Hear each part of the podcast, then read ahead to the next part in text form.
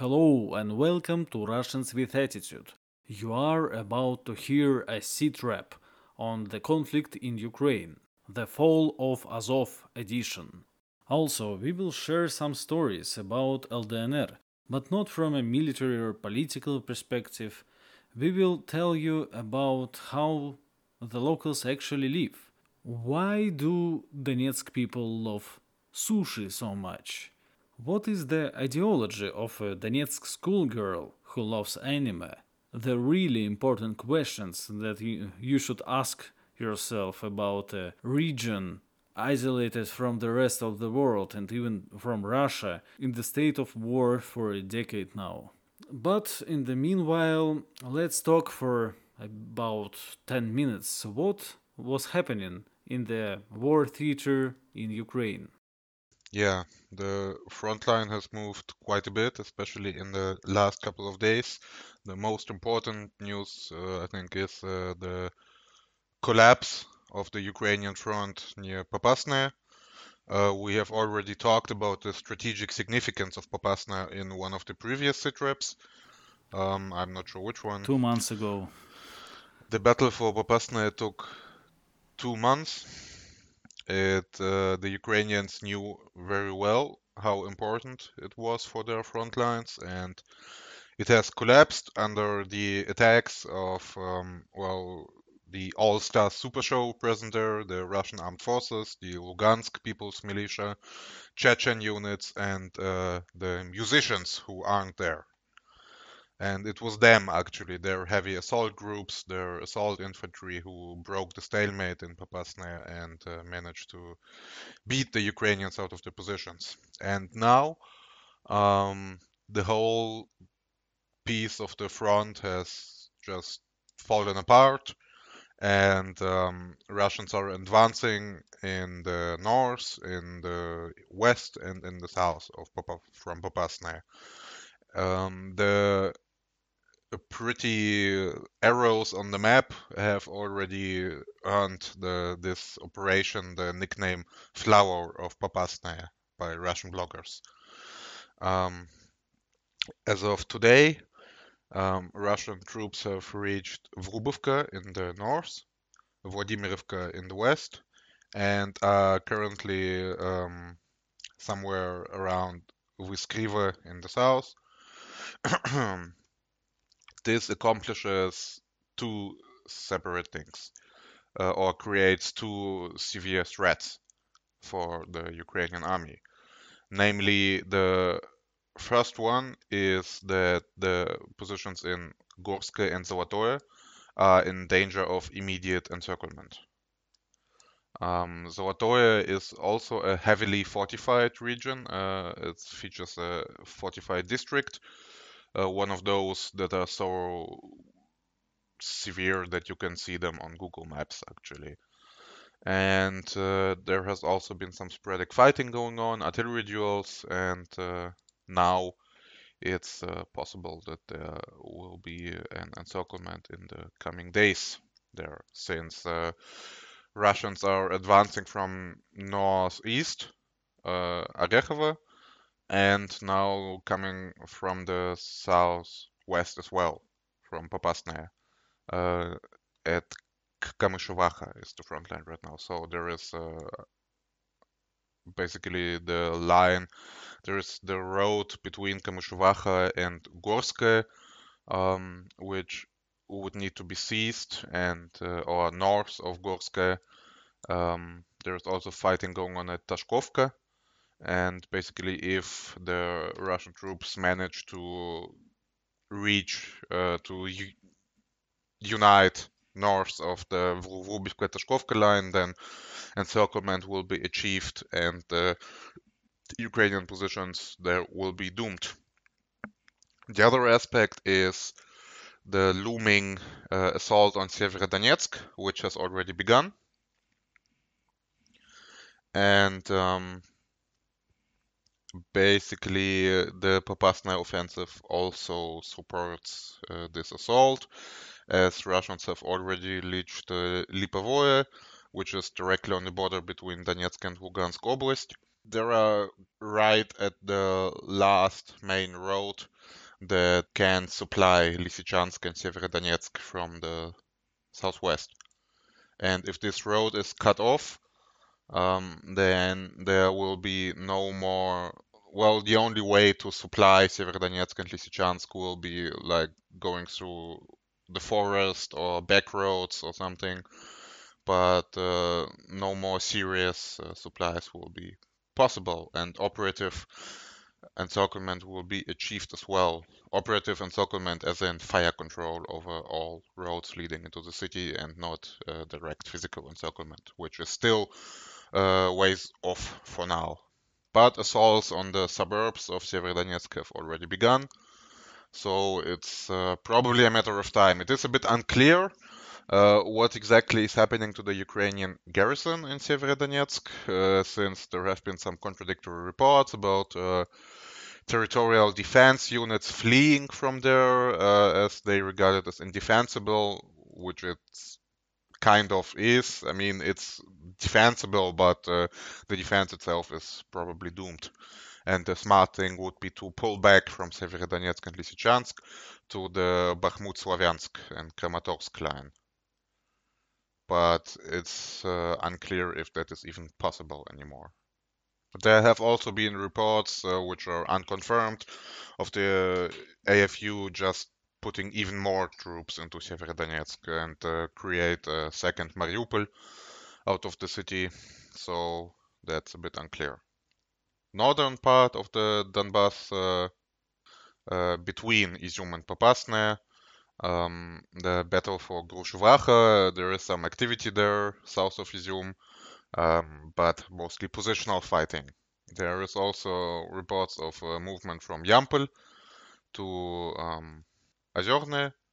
Half of Tashkovka is being controlled right now. Um, there have been there has been some recon by fire between Orekhovo and Gorsk and Ustinovka, so things are moving there as well, but much more slowly than uh, near Popasnaya.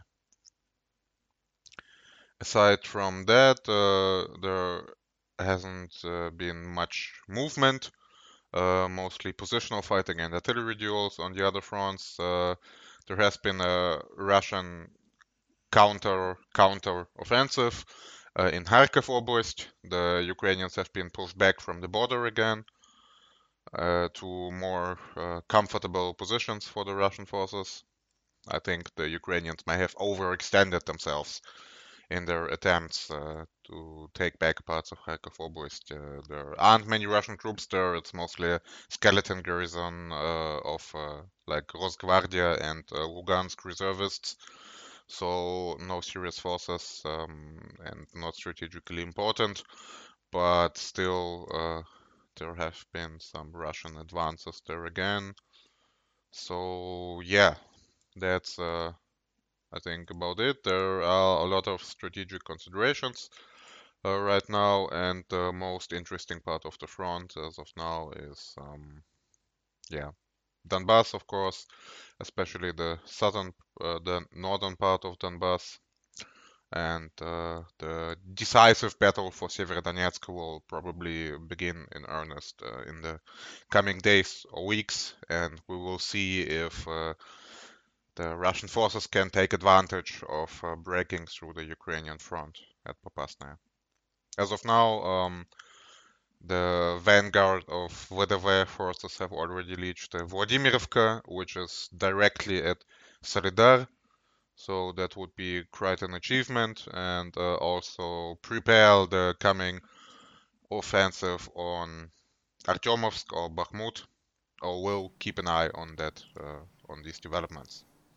Yeah, so what about the southern front other than the complete capture of Mariupol and the evacuation from the Azovstal?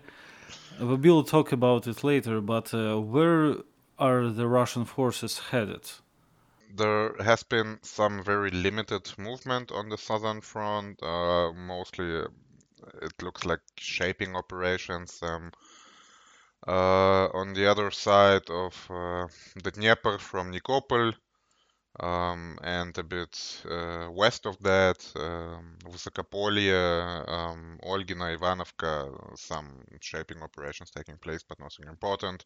The front line in Kherson, between Kherson and Nikolaev, hasn't changed much. Uh, uh, Kherson Oblast is still almost uh, completely under Russian control, aside from a few um, strategically insignificant holdouts but uh, yeah. So still like south of Posad Pokrovskoye, but nothing much happening except artillery exchanges between Nikolaev and Kherson and aside from them, yeah, Mariupol is now um, indisputably under full Russian control. Um, I mean, it has been for months basically, except for Azovstal. Uh, as of today, I think uh, 1,900 um, of the Soldiers stuck in Azovstal have surrendered. Surrenders are continuing. The process is going slowly, mostly because of uh, logistical capacities. All these people have to be um, checked and uh, they have to be put somewhere. All the prisons in Donetsk Oblast are already full. Um, so they are being transported to Rostov and Taganrog as well. I think the um, the SIZO, the jail in Rostov is already full as well of uh, Ukrainian prisoners. It's uh, really weird the the Mariupol uh, surrender actually. Like it's one of the most insane like uh, information war ops I've seen yet in the war possibly the most insane one. Because like you have dozens of videos of uh, like Ukrainians just surrendering and being transported to Russian prisons. And at the same time, you have like Zelensky saying that it's a special operation to evacuate them under the control of the Ukrainian military. And like half of people in the West are for some reason convinced that they have been actually evacuated by Ukrainian special forces into Ukrainian held territory or something. And the like American it's... journalists had to make up a lot of euphemisms for surrender like uh, Washington Post. Mariupol defenders signal end to campaign at Azovstal, or CNN. Nearly 1,000 fighters mission. leave Azovstal, mm-hmm. or uh, evacuate, or whatever. Uh, go on vacation to Greece. um, so, is there any mainstream Western media that acknowledged that it was not an evacuation? Have you seen any? I think I, I think today uh, or something they have started actually using the word surrender. I saw I don't remember where, maybe New York Times but uh, one of those mainstream outlets actually used the word mm-hmm. surrender, surprisingly. Well, it's a usual tactic. Uh, first, they do some bullshit and then they acknowledge uh, the reality, but it's too late and it's not uh, long, no longer relevant for the public. So, mm-hmm. yeah. Uh, well, looking at the map, actually, it looks increasingly like the separation of Ukraine by Dnieper, Dnieper River. That's why Odessa is no longer such an important target. Well, uh, the fate of uh, this whole operation, of course, lies in the Donetsk and Lugansk oblasts. But uh, when it's all over, uh, let's imagine that uh, Lugansk and Donetsk finally captured at full. Will Russian forces steamroll the Dnepropetrovsk, Poltava, less fortified areas? Yeah, well, there are basically three possibilities what uh, Russian army could do after uh, victory in Donbass. Northern operation to capture Kharkiv, although I'm not sure how they would do that. Uh, I guess probably like blockade and just uh, continue and leave it leave it in the rear because uh, taking Kharkiv uh, will yeah, it's gonna take be a, long very run. long time if they try to assault it. The second uh, is a central offensive to kind of uh, make the front line straight. Like if you look at the map, uh, if you drew a line uh, from like Izium to Ugledar, like Pokrovsk and so on, and then continue to Pavlograd, Dnepropetrovsk, Zaporozhye, Rog, uh, this is a possibility. or a sudden offensive, of course, against Nikolaev and Odessa. So these three are the possibilities, and I'm not sure which is more likely. Um, they all have their positive and their negative aspects. I'm really not sure. The strategic significance of Pavlograd, Zaporozhye, Dnepropetrovsk uh, will be extremely reduced after Donbass is taken. Um, they, since they are mostly important because they supply Donbass, the Ukrainian uh, groupings in Donbass. So yeah, although of course it would be much easier to advance there because uh, these super strong fortifications haven't been built up there for eight years. So it uh, would probably more resemble a steamroll than um, the operations in Donbass. Uh, Kharkov, as we said, it, uh, this will probably be a long one. Uh, I think just a straight up assault would, I don't know, take like half a year at least at this point. I can imagine So- the entire special operation engine and Kharkov still staying under Ukrainian control It's possible, it's possible. because yeah. uh, there are no Russian forces in Sumy, the neighboring Mm-hmm. oblast. So uh, it just might be left in the Ukrainian hands, maybe. Novorossiya, aside from Kharkov, is more than enough. Mm, I don't know. I mean, it's uh, Kharkov is a very important transport and logistics hub. It's very close to Um, the border. It's, uh, it's- huge. yeah. And of course, it's also it's also symbolic because Kharkov used to be the capital of Russian Ukraine, basically, and now it's under control of Azov. Kharkiv was the largest pro-Russian city in Ukraine, and then the Ukrainians killed a few dozen people there, put a few hundred in jail, and a bunch of people left, like, uh, and now it's the third capital of Ukrainian nationalism, Yeah. and all that happened within eight years. Well, So it's hard to it happened very fast, and Yeah. it's reversible as well. So Well, it's hard to imagine Donetsk uh, becoming a base for Ukrainian nationalism, even of uh, after eight years of uh, Azov uh, genocide or whatever. So I guess Kharkov was not straightforwardly pro-Russian. Let's say that. Mm, I mean, I, I mean, what's important here is that, like, really a lot of people left Kharkiv. Yeah. Uh, there uh, since 2014, like 150,000 people left Kharkiv. I saw in the uh, Twitter reply someone demanded a proof. Uh, where, where do you find these numbers? Uh, the number who left Kharkov. I mean, population statistics are very different in Ukraine. There hasn't been a census in like forever, and no one knows how many people there live. But um, uh, if you Google around, you can find the numbers. And I also know people from Kharkiv, and basically everyone will confirm to you that immense amounts of people just picked up and left. I mean, it's generally hard to estimate how pro-Russian a city actually is. Uh, I mean, you had like Kherson, which was the most orange city in Novorossiya, and uh, now it's very loyal.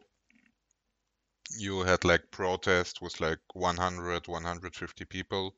That's not much, and uh, no no insurgency or anything. So everyone is kind of chill.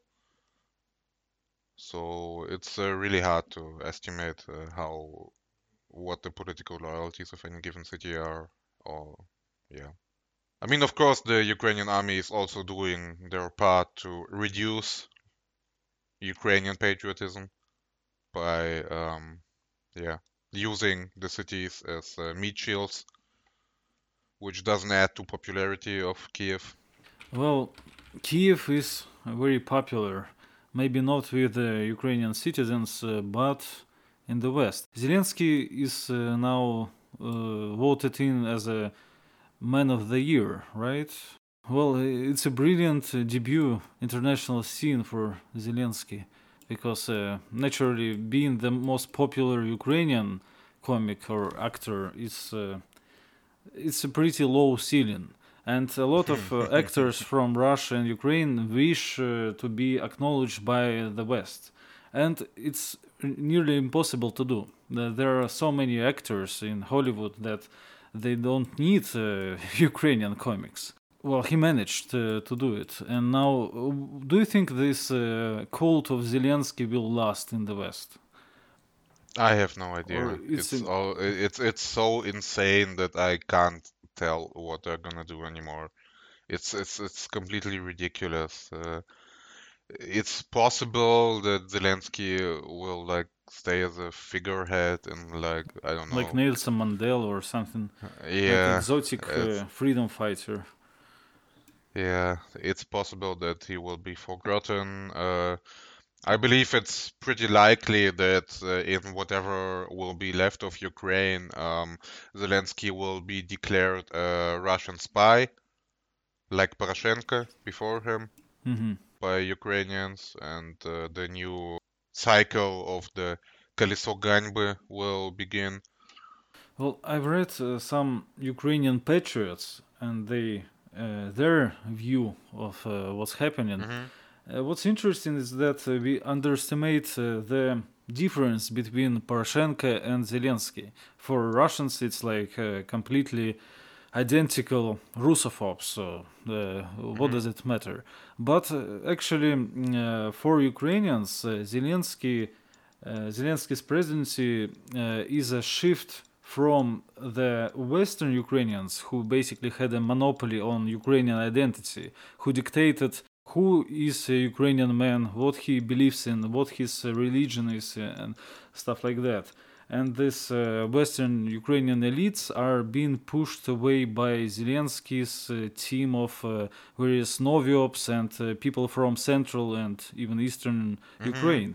So it's a Russian speaking, basically, Russian speaking Ukrainian patriotism, uh, which is uh, insanely Russophobic. Uh, and mm-hmm. the Western Ukrainians don't play such an important part anymore because they don't fight in the war. They're just uh, some kind of weasels who do, do, not matter anymore to Ukraine. So it's an interesting shift, and it's more, I think, dangerous to Russia.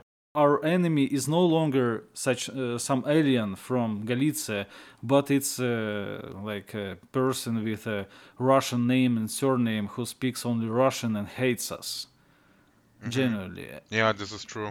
Uh, all right. Uh, so should we move on to the economy, the grain crisis, or? Yeah, and I think that the problem with talking about military stuff is that it becomes outdated very quickly, yeah, yeah. as we've seen before. Especially when but, we talk about various Ukrainian villages that change yeah. hands and stuff like that. Well, I think uh, to sum up, uh, what's uh, gonna be important in the next uh, weeks, days will be Severodonetsk, Lysychansk, Liman, that whole salient that has formed um, between Popasnaya and Liman, and uh, all the interesting stuff will be happening there for now. Another interesting news uh, from the last week is that uh, Ukraine naturally did not have time to sow the wheat uh, as they usually do. Yes, and especially since the most fertile uh, Chernozem lands are currently under Russian control. Yeah. In the south. If you look at the fertility map of uh, Ukraine, you will see that it's especially the lands around Kherson and Melitopol that are the most fertile ones in Ukraine. The food crisis is looming over Ukraine, and there are news that uh, Ukraine exports its grain via ships uh, from the ports uh, to yeah i was like it, it uh, i found it i mean it's actually sad but uh, it's still kind of funny uh, when i read like that uh, the europeans said that they are helping the Ukrainians empty their grain silos so they have enough space for the next harvest. yeah, like like like the level of cynicism where they just uh, take where they pretend uh, like to like help the Ukrainians but actually just take away all their wheat.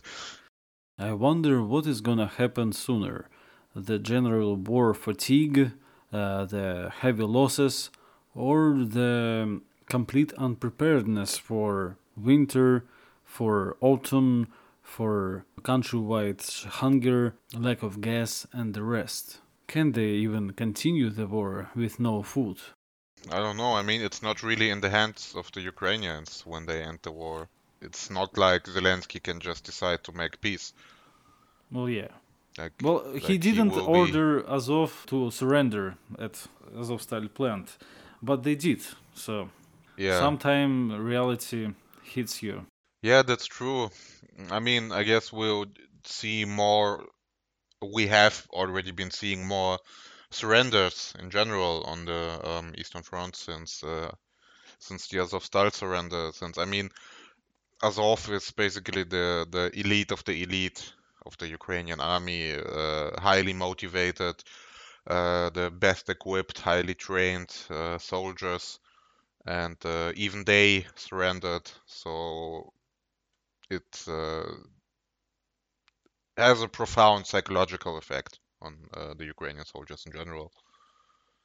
And that's why they have been uh, like spreading these lies about the evacuation and so on, just to hide the truth for as long as possible. Yeah, I uh, found uh, some Ukrainian mummy blog uh, where Mhm. they usually discussed uh, some diapers, but now they discuss the war. Uh, so, of course, uh, they all speak Russian and they refer to Russians as orcs, uh, just uh, as every Ukrainian nationalist do. But in any case, they're all concerned about the fate of uh, the uh, surrendered uh, Azov because uh, they have been emotionally hit with uh, a lot of videos of uh, like the wives of Azov who cried mm-hmm. over Ukrainian TV for months, and now their emotion invested in the story. But um, Russians um are showing insane level of restraint, and there are no. um I have not, not seen any stories of brutality against uh, the the Azov. No, it's actually it's actually the opposite. It's uh, this uh, show of humanism is actually making people mad. angry. Yeah. Russian patriots would like them to hang from a tree, make some bloody ritual. Yeah, I mean, I mean, I've heard that uh, the amount of prisoners. I mean, there are by now around five or six thousand Ukrainian prisoners, or maybe more, and uh, they are straining the medical situation in Donbass, since many of them are wounded, and um, the medical supply situation isn't super great in Donetsk. Uh, in any case, and now they also have to care for a bunch of Ukrainian war criminals and uh, people aren't very happy about that. I've read about doctors uh, complaining or straight up refusing to treat Azov. Um, yeah, there is a lot of anger there, especially in uh, in Donbass, of course, since uh, they it's them who has been suffering for eight years from uh, what Azov has been doing. Uh, so it's understandable, but yeah, uh, they even let the Red Cross into the prisoner camps but of course there uh, will be trials. Um, it has already been announced that there will be a tribunal in, in Donetsk, and they are currently working on the statutes for the uh, for the tribunal. It will be a cooperation between Donetsk, Lugansk, and Russia. With the loss of uh, Azov battalion, won't uh, Russian propaganda basically lose uh, its uh, most useful weapon that uh, Ukrainians are Nazis? Uh, look at the I mean, I mean, it's not the whole Azov regiment. There is more Azov in Kharkiv than there has been in Mariupol. And they also made a new unit in Kiev. There is now Azov Kiev. It's not like Azov is just some random regiment, right? Uh, there, there are Azov guys over the whole front in embedded into regular Ukrainian units as kind of like political commissars. I saw a very funny video like uh, like a few hours ago of a, an Ukrainian prisoner of war, not from Azov, uh, being interviewed, and uh, the interviewer asked him like, uh, "What do you think of National Socialism?" And uh, and the soldier's like, "Oh, National Socialism? Yeah, it's pretty good, but I'm against Nazism." yeah. we all we all are uh, social nationalists to some extent. We're for, for the people and for our nation. yeah, it makes sense. Yeah, it's funny how they didn't think to rebrand because uh, uh, the Western fact checkers uh, like um, creating some weird explanations how actually there are not Nazis and Sonnenrad is an ancient pagan symbol of peace. Oh, yeah, yeah, it's yeah. I mean, uh, I, I think I think Nemetz mentioned that on Twitter that um, it will be ridiculous because these people will claim in court that they are not Nazis, and while being covered in like swastika, Hitler, and Oskar Dirlewanger tattoos. So Well, um, there is a funny trivia because uh, you mentioned the musicians, uh, certain musicians who helped to, to take Popasna, yeah. And the leader of uh, the Wagner PMC, Utkin. Utkin, uh, he, he has some Nazi German uh, symbols on his collarbones. So he's all, he's an interesting man. Uh, yeah, I'm not sure if we are allowed to talk about him. Uh, for one, Темнейший. yeah, he is. Um, he was born uh, in Sverdlovskaya Oblast, so his um neighbor, Земляк. Zemlyak, yeah, Earthling. uh, but uh, he moved to Ukraine when he was.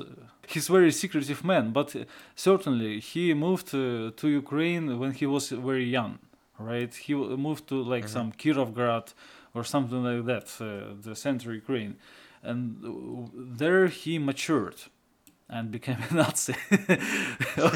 of course, Of course, else?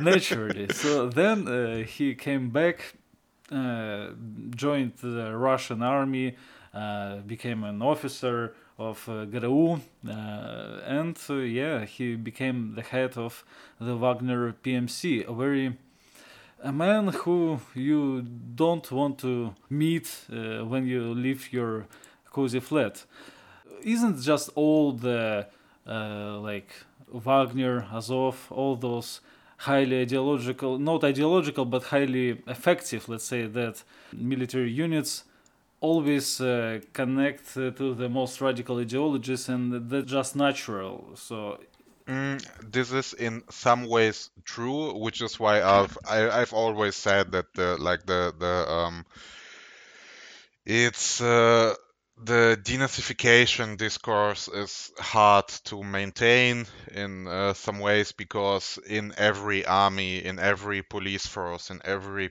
paramilitary force, um, people with far right views will be overrepresented. That's just in the nature of these things.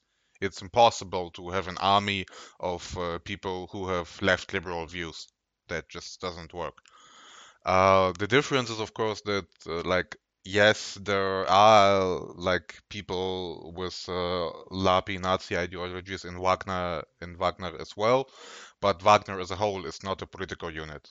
Like it's a it's a military unit, it's a private military unit, uh, and um, it's not like all of them have uh, it's not a coherent political ideology they have uh, like uh, the ukrainians always try like to say that wagner is the same as azov uh, which is ridiculous uh, of course because azov is straight up a political unit.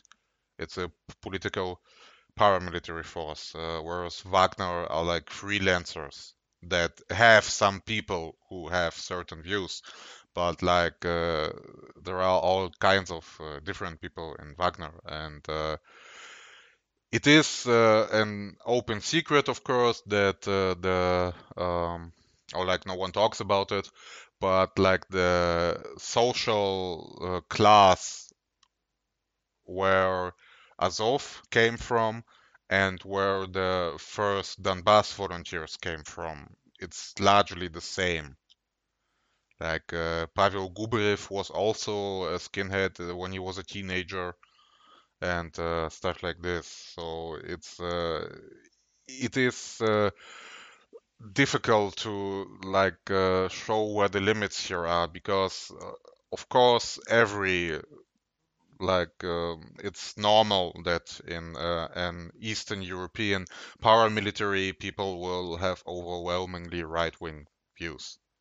Like that's not avoidable but uh, there is still a large difference between uh, something like uh, Azov. Although I've always said my problem with Azov is not that they have a retarded lab ideology. My my my problem with Azov is that they are psychopathic war criminals. Uh, so like you have, uh, and Azov is just one of the uh, volunteer battalions from the first Donbas war. Uh, they just became the most rich and influential and powerful. But uh, like you have stuff like Tornado Battalion, which was not a Nazi battalion. It was not political, but it was one of the worst. Like actual, like like serial killers and pedophile rapists. Uh, right now, they have been freed from Ukrainian prison and uh, integrated into a new uh, Azov franchise in Kharkov Oblast, by the way, Kraken. Um, so, like, or like Aidar, uh, which was also had Nazis, but Aidar wasn't like a super Nazi unit like Azov, but they were still did super horrible stuff in Donbass. Um, so, or the Donbass Battalion, Donbass 1, Donbass 2. Um, these uh, battalions were not uh, as overwhelmingly political as Azov, but uh, nonetheless, they committed a lot of horrible war crimes against the people of, the, of Donbass. So it is, of course, propaganda to to emphasize the political views of Azov. Um,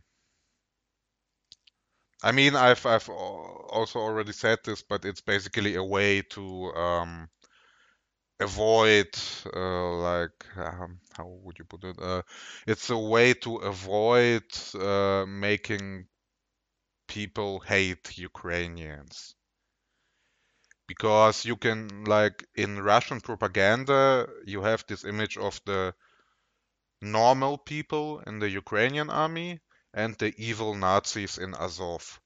But of course, in real life, the difference between them is not super great. And Azov doesn't have missiles and rocket artillery, and it wasn't Azov who uh, shelled Donetsk and Lugansk for eight years.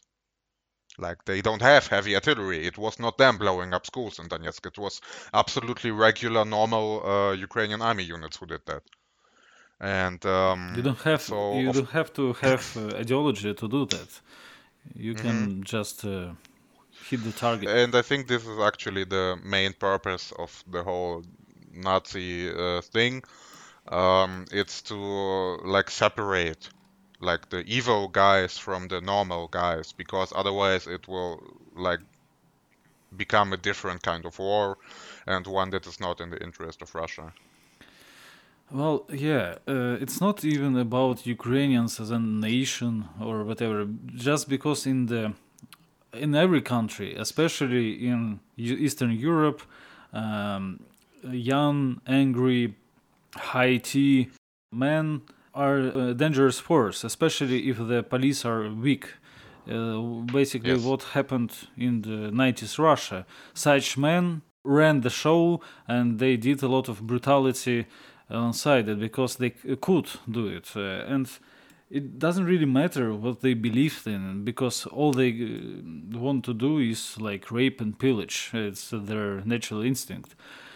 There are a lot of such guys in Russia as well, but they're not being paraded around, they are not being uh, given any political power.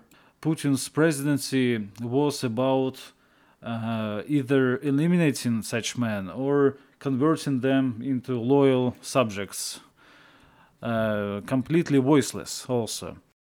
But in Ukraine, it's not the case. They did not have time to uh, make a serious state. Yeah. Yes, I, I mean, I mean that that's also the reason why most uh, Nazis in Russia are pro-Ukraine. hmm Um, the Russian uh, Nazi movement has, uh, for a very long time, had close ties to Ukraine because these people were harshly persecuted by the Russian state, sometimes killed, uh, illegally killed, like, I don't know, Dmitry Borovikov, who was killed in police custody. Um, um, and these many of these people fled to Ukraine because Ukraine had more corruption lower state capabilities and uh, was more lenient towards people with extremist nationalist ideologies. So for many Russian neo-Nazis, uh, Ukraine is kind of like a friendly state that gave them refuge from the evil Russian state who who put them in prison or killed them. And uh, that's why their political loyalty lies with Ukraine. Exactly. Uh, in this uh, sense, Ukraine really is a more country that has more freedom. But freedom is not about some policies.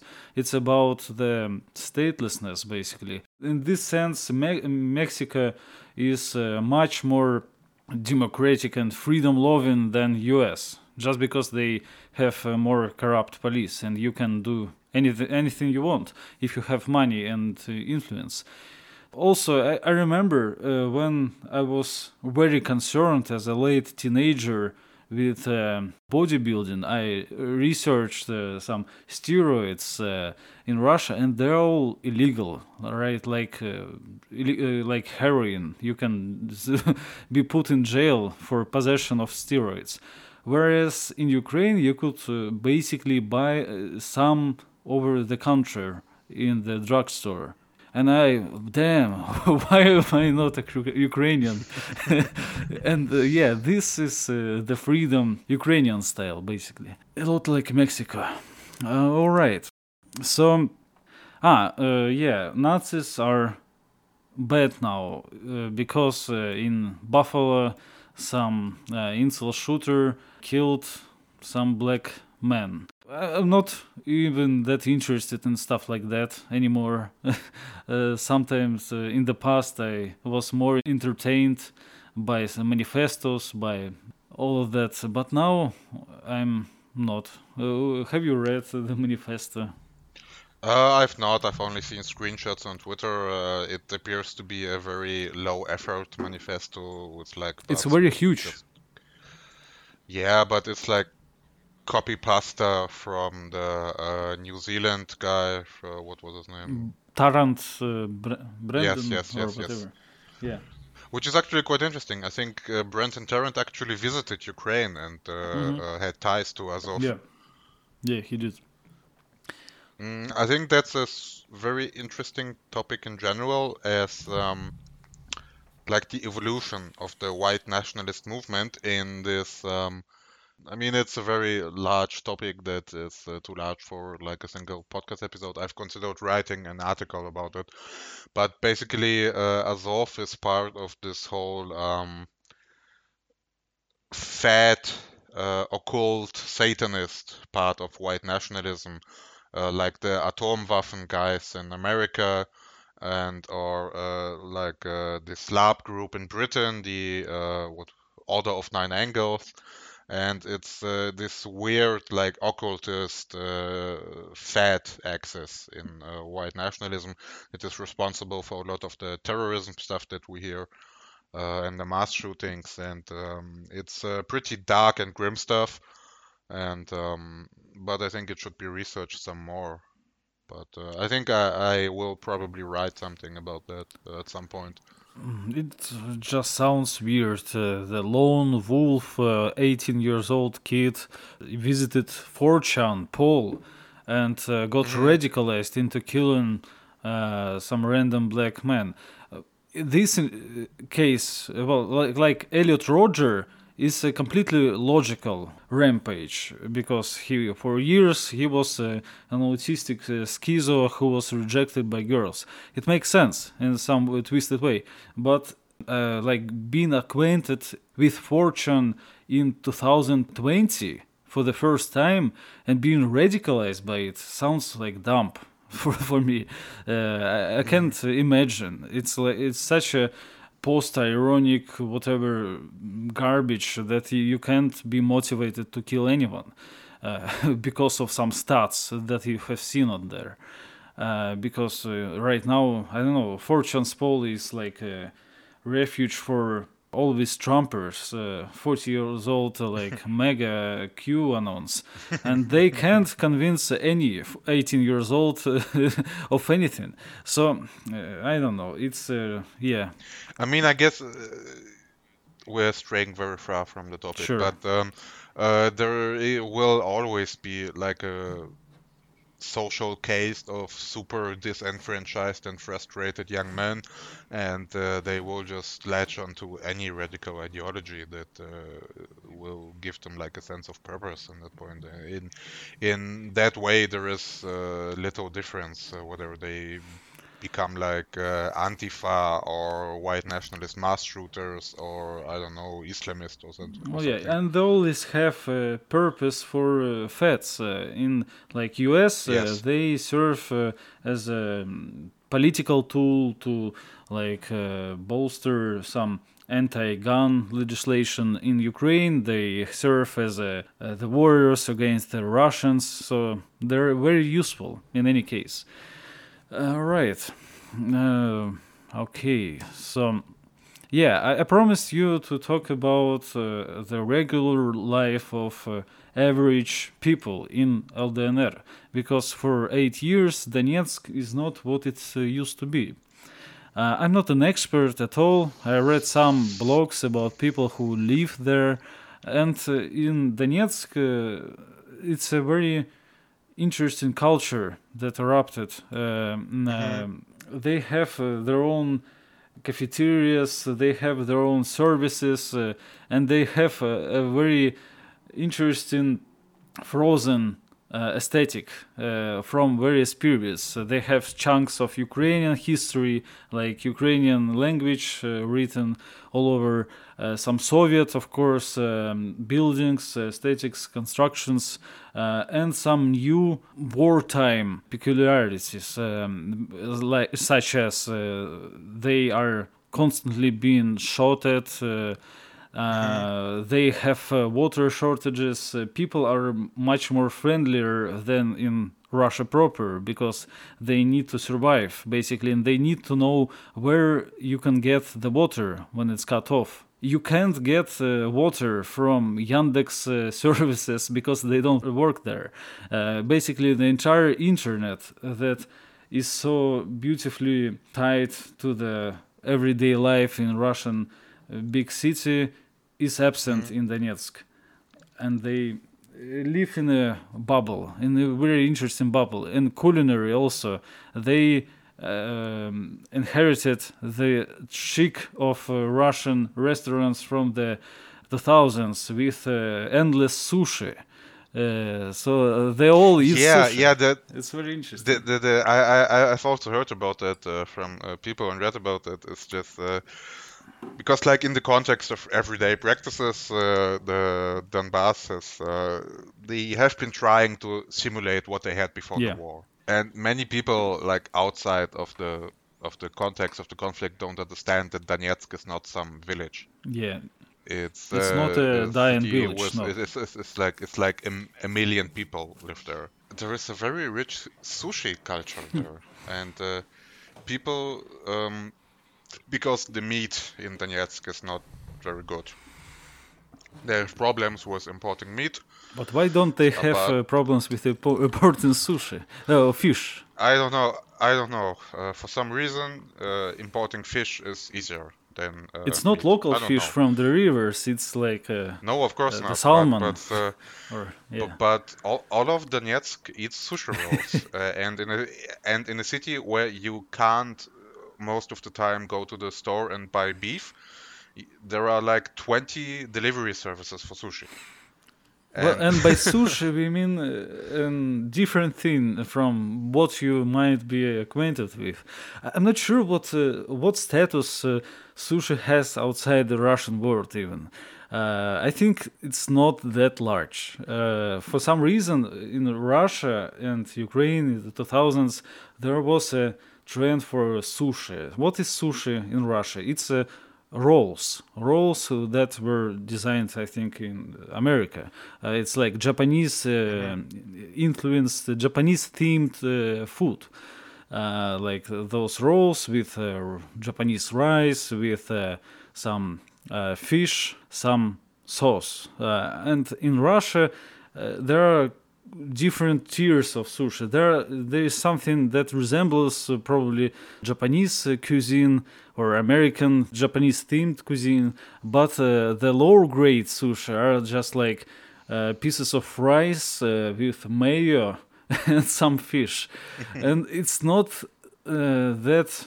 It's like all right. It's it's nice. It's nourishing. You can eat it, but it's healthy. It's healthy, yeah, but uh, there is uh, some kind of weird obsession with it, uh, mm-hmm. because uh, maybe because it's so ritualistic. Uh, because you can you have this uh, fake wasabi, which is not like Japanese wasabi, but actually the hren colored with green.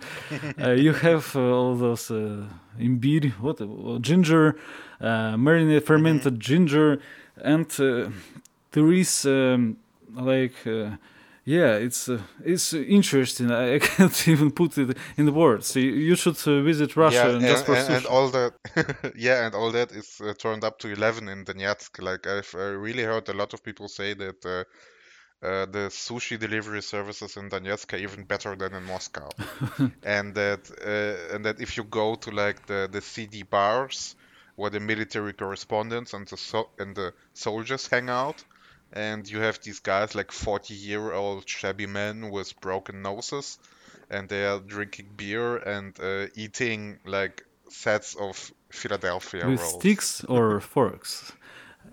Oh, that's a good yeah. question. I, I, I, will I will inquire. I think uh, Donetsk, uh, if they love sushi so much, they love it for rituals. It's pointless to ha- mm-hmm. to eat with forks. You can just eat normal food. Yeah. So it's funny.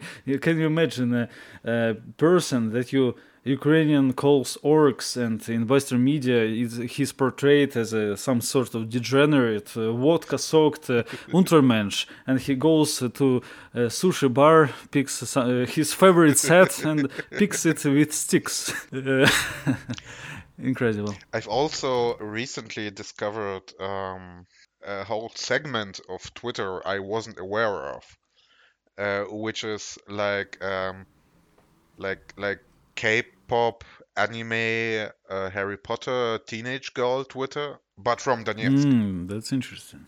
And and and and you have like these schoolgirls from Donetsk who are exactly the same as every other teenage girl on the internet, but at the same time they are like super patriotic about the Donetsk about the Donetsk People's because Republic, and they get in their relatives and, and serve in, in, the army or whatever. They're connected. Yeah, yeah, and they and they get like into flame wars with Ukrainians, TikTokers and, uh, and K-popers. Like uh, yeah, yeah, yeah, and it's uh, like a hidden world I didn't even know existed, but but uh, uh, it's absolutely real. You you have like. Um, 14 year old girls from Donetsk who have like Harry Potter houses in their uh, Twitter bio and they will be arguing about uh, uh, how great the DPR is with Ukrainians on the internet. Wherever the life is harshest uh, in Russian Russian world, more and more girls are into some phantoms too, like a form of escapism. Uh, so a lot of Russian mm-hmm. villages are uh, just like that but yeah, in any case, uh, life in Donetsk, of course, is very complicated because of the war, but it's not all death and uh, gloom. Even uh, like a lot of uh, Moscow journalists uh, lived uh, lived there for months, and I don't. They're not complaining. They're more.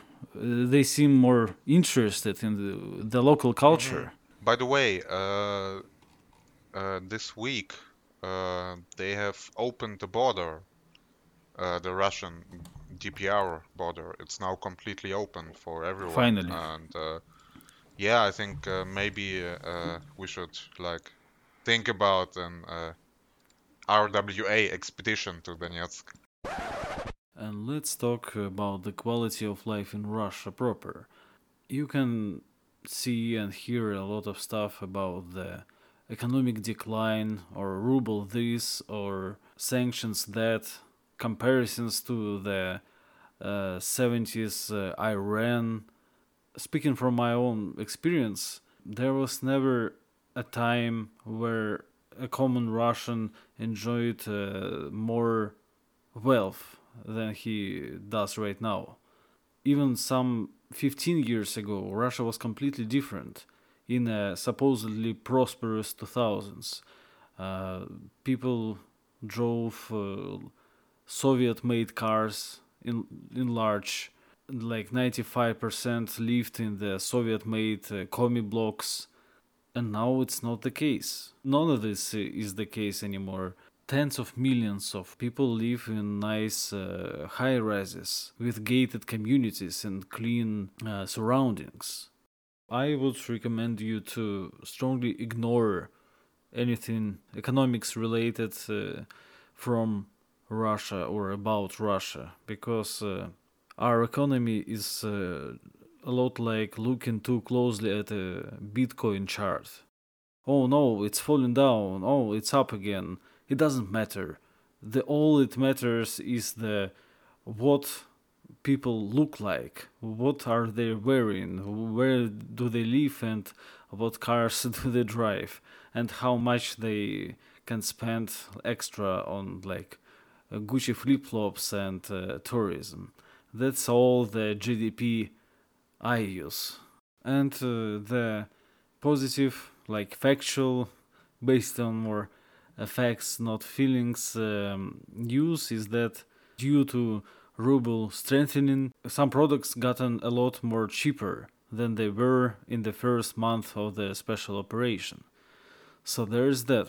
Well, um, I think uh, a positive note uh, is that um, Pushilin, the head of the Donetsk People's Republic, has announced that uh, Mariupol will be completely rebuilt um, with help from Russia.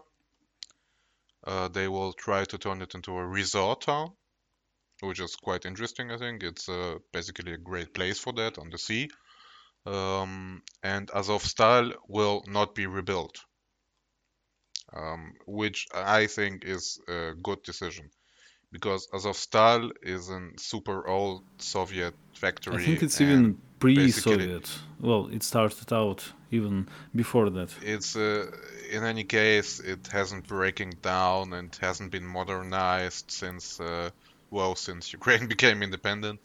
Um, it's a huge poison machine. Basically, Mariupol has super high cancer rates because of mm-hmm. Azovstal people have been complaining about this for decades, and uh, nothing was ever done. Well, and uh, just from a like ecological uh, point of view, it's uh, actually really good. That uh, despite its economic importance, uh, that Azovstal will be not be rebuilt.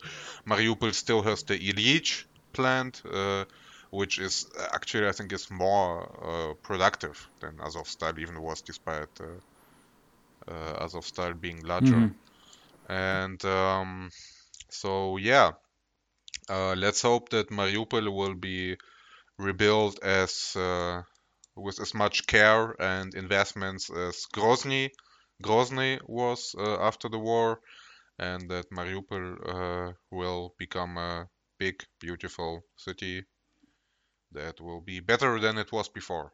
Yeah, let's hope that it will happen soon. Thank you for listening and see you next time.